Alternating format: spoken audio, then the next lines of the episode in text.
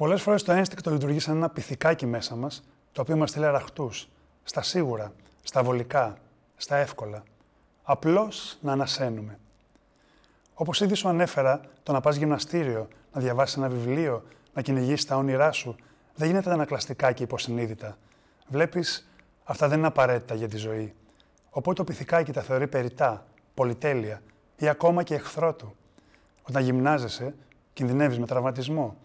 Όταν κυνηγάς τα όνειρά σου, νιώθεις άγχος και εμφανίζει το φόβος της αποτυχίας.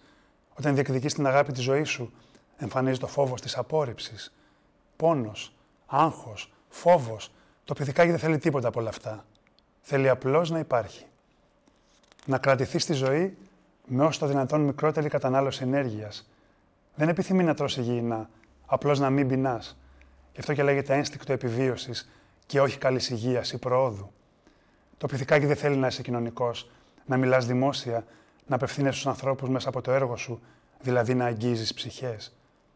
Και πάλι εδώ φωνάζει κίνδυνος, σταμάτα, μην αναλάβεις την παρουσίαση, μην αλλάξεις δουλειά, μην εκτεθείς, μην επεκτείνεις τις δραστηριότητές σου, μην συμπεριλάβεις άλλους στο όραμά σου, μην εμπιστευτείς, μην γνωρίσεις νέους ανθρώπους, μην ανοιχτείς, μην ρισκάρεις, μην επενδύσεις, μην προσπαθήσεις.